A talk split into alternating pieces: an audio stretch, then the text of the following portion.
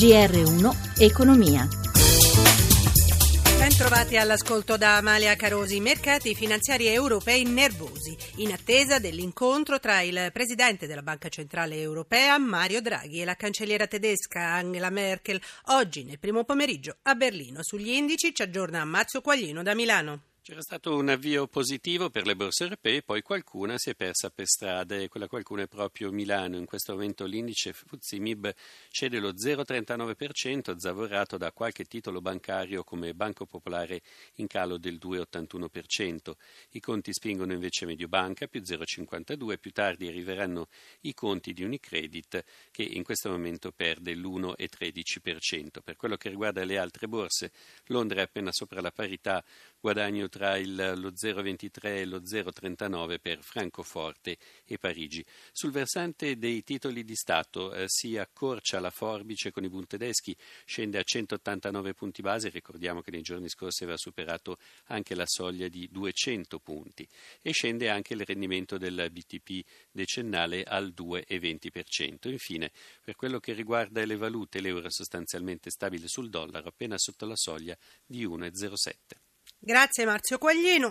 Via libera con voto di fiducia al Senato al decreto Salva Banche che ora passa alla Camera. Il decreto stanzia 20 miliardi di euro per le crisi bancarie a partire dal caso MPS, ma ci sono anche altre novità. Lando Sileoni, segretario della Fabi, le spiega al microfono di Luigi Massi.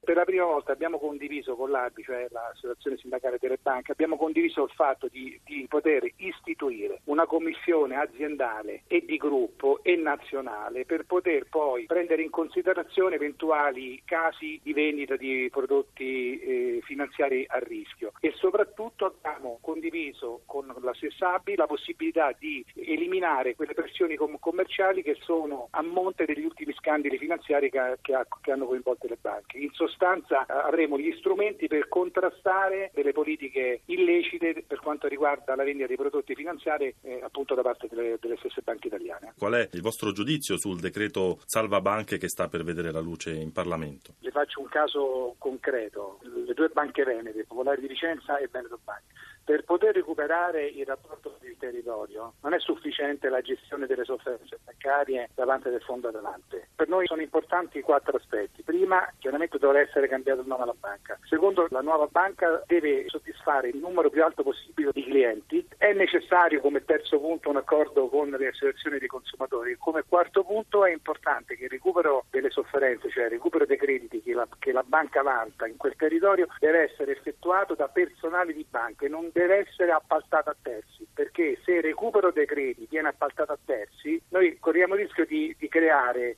al danno un ulteriore danno alle famiglie e alle imprese. Cibus, la fiera dell'agroalimentare, raddoppia e nasce Cibus Connect, organizzato da Fiere di Parma e Federalimentare. Il 12 e 13 aprile a Parma 500 aziende italiane mostreranno le principali novità in tema di food, insieme a 50 produttori selezionati da Slow Food. L'intervista di Paola Bonanni al presidente di Federalimentare, Luigi Scordamaglia. Questo appuntamento si inquadra con la volontà e con la strategia di comunicare il valore aggiunto dell'agroalimentare italiano, i nostri valori, nostro territorio, comunicarli sia all'esterno, infatti verranno rivolte soprattutto inviti ai buyer internazionali. Diventa sempre più importante il far conoscere appunto il Made in Italy che è un marchio che ha una certezza a livello internazionale, però eh, sembrerebbe in quest'ultimo periodo che ci siano dei rischi dati dal dopo Brexit, dalla nuova politica potenzialmente più protezionista del neopresidente degli Stati Uniti Trump. Quindi il Made in Italy del settore agroalimentare è a rischio? Io direi di no. Sicuramente c'è un ritorno al protezionismo molto forte e non è sicuramente solo il presidente Trump. La riduzione del commercio globale a cui stiamo assistendo non favorisce un paese come l'Italia che è naturalmente esportatore, soprattutto nell'alimentare. C'è però da considerare che siamo esportatori di prodotti ad alto valore aggiunto. Certo, se questa riduzione globale del commercio determina un impoverimento del consumatore, allora quello sì ridurrà il nostro export. Mi riferisco per esempio esempio al Regno Unito perché si è svalutata la sterlina, si è ridotto il potere di acquisto del consumatore inglese e quindi ha comprato meno prodotto di qualità come quello italiano. Da Amalia Carosi, buon proseguimento d'ascolto.